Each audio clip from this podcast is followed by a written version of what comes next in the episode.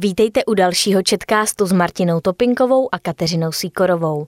V USA koluje konspirační teorie o falešném sněhu. V Izraeli se uskutečnil koncert jen pro očkované a vyléčené a v Sevě chtějí vyrábět elektřinu z pomerančů. To vše v dalším výběru zajímavostí ze servisu ČTK. Začneme u fotoreportéra ČTK Romana Vondrouše, který získal jednu z cen v soutěži Pictures of the Year International. Mezinárodní porotu zaujala jeho série snímků fanoušků Bohemians Praha 1905, kteří kvůli omezením způsobeným pandemí COVID-19 sledují zápasy svého fotbalového týmu z žebříku Uzdi Vršovického stadionu. Vondroušova série s názvem Loajální fanoušci v době covidu získala první cenu v kategorii sportovní série. Po omezení vstupu na stadiony se fanoušci Bohemians fandící z žebříků stali vděčným objektem řady fotografů. Když Vondrouš poprvé uviděl tuto unikátní formu povzbuzování, usoudil, že je to to, co by s velkou pravděpodobností mohlo ve světě zaujmout. Vondrouš uvedl, že v tom nespatřuje pouhý potenciál pro fotografické soutěže, ale i skvělou příležitost zachytit tuto neobvyklou dobu, která se podobnými obrazovými svědectvími zapíše do historie naší země. Fotožurnalistickou soutěž Pictures of the Year International pořádá Misurská žurnalistická škola od roku 1944. Bývá označována jako nejstarší mezinárodní soutěž novinářské a dokumentární fotografie na světě. Mezinárodní porota každý rok posuzuje přes 50 tisíc prací z více než 70 zemí. Během tří týdnů vybírá 240 oceněných v různých kategoriích. Rozhodování poroty se vysílá v přímém přenosu na internetu. Vondrouš v soutěži uspěl i v roce 2017, když získal druhou cenu se snímkem z Velké Pardubické v kategorii Sport Action. Fotoreportér ČTK Roman Vondrouš patří k nejvíce oceňovaným českým fotožurnalistům na národní i mezinárodní úrovni. V roce 2013 zvítězil se sérií z Velké Pardubické v prestižní mezinárodní soutěži WordPress Foto v kategorii sportovních akcí. Loni za sérii snímků z dostihu, které dokumentuje už 20 let, získal cenu Mezinárodní asociace sportovních novinářů. Stal se absolutním vítězem cen Czech Press Foto za rok 2020. Jeho snímek dezinfekce vybrala Mezinárodní porota jako foto roku.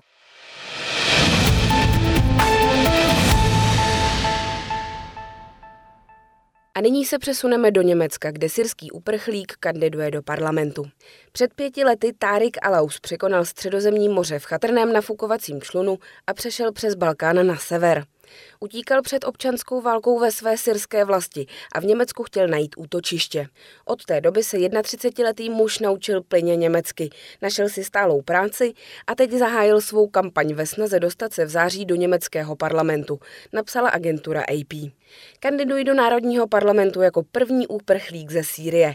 Chci se stát hlasem úprchlíků a migrantů v Německu a bojovat za různorodou a spravedlivou společnost pro všechny, říká Alaus, který se stal loni členem strany zelených a kandiduje v obvodu Oberhausen-Dinslaken na západě Německa. Plnovous a dlouhé černé vlasy svázané do uzlu mu dávají neformální vzhled politiků strany zelených, se kterými sdílí i důraz na lidská práva a sociální spravedlnost. V Sýrii Alaus studoval práva na univerzitě v Alepu a účastnil se pokojných protestů proti vládě prezidenta Bašára Asada. Během občanské války pracoval jako dobrovolník v červeném půlměsíci a pomáhal lidem, kteří uprchli z jiných částí Sýrie. V roce 2015 byla válka čím dál brutálnější a Alausovi hrozilo, že bude po skončení studií muset narukovat do armády. Tehdy se rozhodl, že uteče někam, kde bude moci žít v bezpečí a důstojně.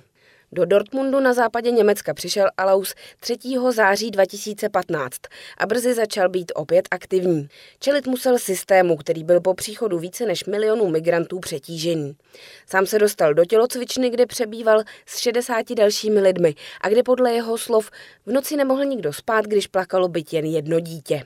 Začal proto pořádat protesty proti podmínkám, v jakých se ocitl. Alaus nyní poskytuje právní poradenství žadatelům o azyl v jedné z nevládních organizací v Berlíně a svůj čas dělí mezi hlavní město a Oberhausen, který leží v jeho volebním obvodě.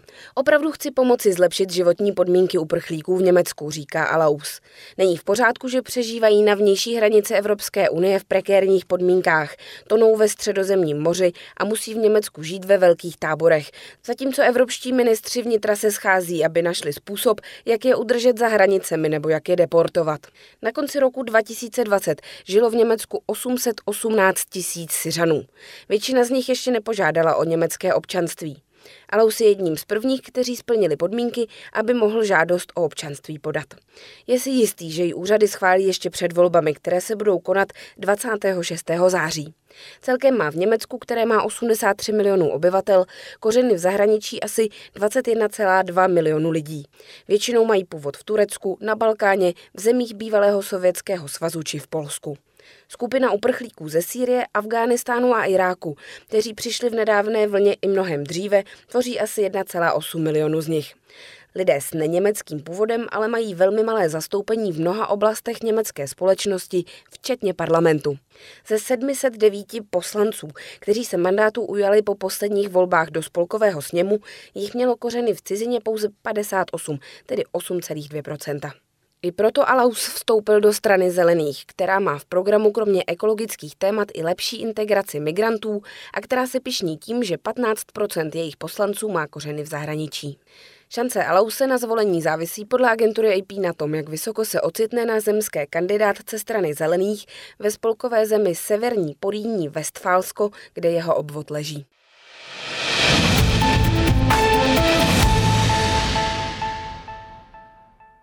V izraelském Tel Avivu se tento týden uskutečnil koncert pod čirým nebem.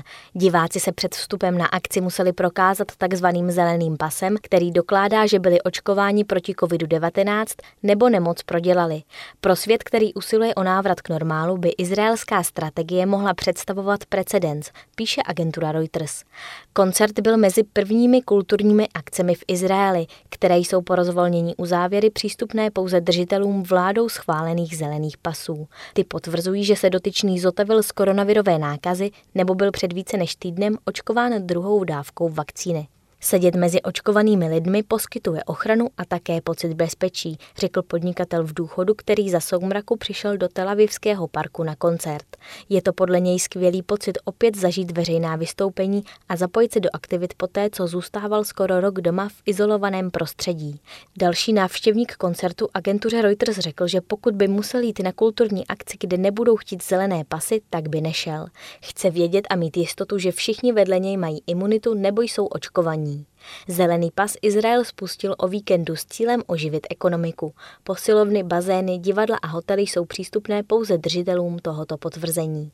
Zařízení podle Reuters musí omezit svou kapacitu a dohlížet na dodržování rozestupů. Představitelé izraelského zdravotnictví doufají, že systém bude motivovat občany, kteří jsou k vakcinaci skeptičtí, aby se nechali naočkovat. Podle dosavadních izraelských studií vakcína Pfizer-BioNTech nejen chrání před nemocí COVID-19, ale také snižuje míru přenosu koronaviru. Zhruba třetina z více než 9 milionů Izraelců dosud obdržela obě dávky očkování proti COVID-19. Od začátku pandemie země zaznamenala přes 760 tisíc případů infekce, přičemž aktuálně nakažených eviduje přes 42 tisíc. Více než 5600 Izraelců po nemoci COVID-19 zemřelo.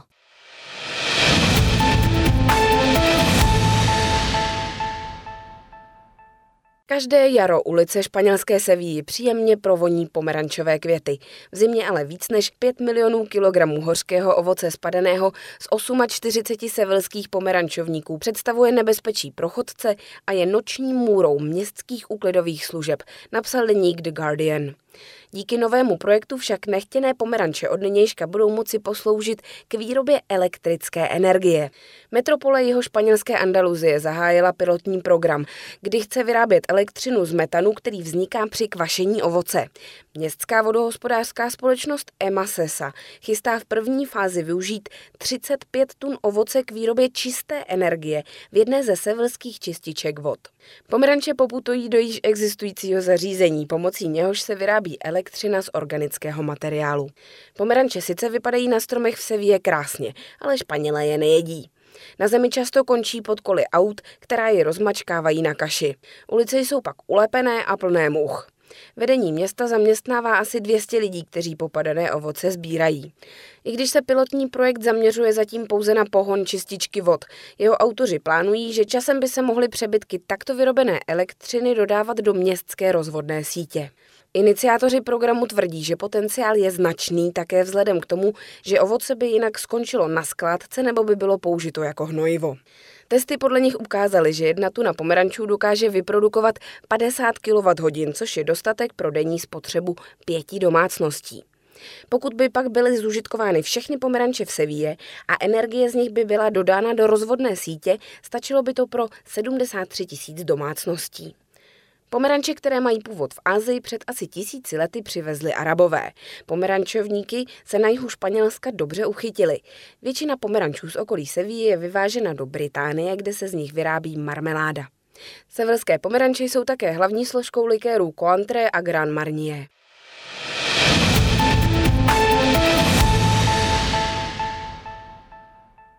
Soud v Pekingu nařídil rozvádějícímu se muži, aby zaplatil manželce za práci v domácnosti, kterou odváděla po dobu trvání jejich svazku. Za pět let neplacené práce, včetně péče o syna, dostane žena 50 tisíc juanů, je to asi 165 tisíc korun, uvedl server BBC News. Případ se dostal před soud po zavedení nového občanského zákonníku, který začal platit letos. Rozvádějící se osoba podle něj má právo žádat o očkodné, pokud ve společné domácnosti vykonávala výrazně více povinností než její partner. Dříve mohly ženy podle BBC News žádat o očkodné jen v případě, že pár uzavřel předsvatební smlouvu, což v Číně není příliš obvyklé. Spor vyvolal četné reakce na sociálních sítích. Kritici verdiktu považují očkodné za nedostatečné. Soud sice uznal, že žena pro domácnost udělala víc než její manžel, ale přiznané očkodné je přibližně třetina částky, kterou žena žádala. Soud částku zdůvodnil délkou svazku, výdělky manžela a náklady na život v regionu, píše agentura AFP. Počet rozvodů v Číně v posledních 20 letech výrazně vzrostl. Příčinou je podle AFP vyšší finanční nezávislost žen a také liberálnější zákony.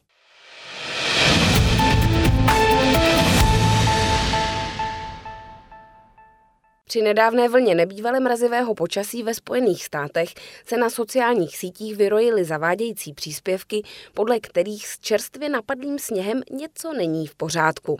Platforma TikTok byla plná videí propagujících výmysl, že sníh je umělý, vytvořený vládou či někým jiným, napsal tento týden Web Insider.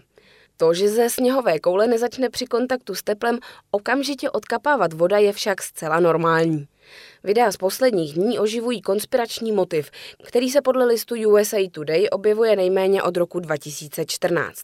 Videa s takzvanými důkazy o záhadné látce podobné sněhu, která po přiložení k plameni netaje na internetu kolují roky, píše deník.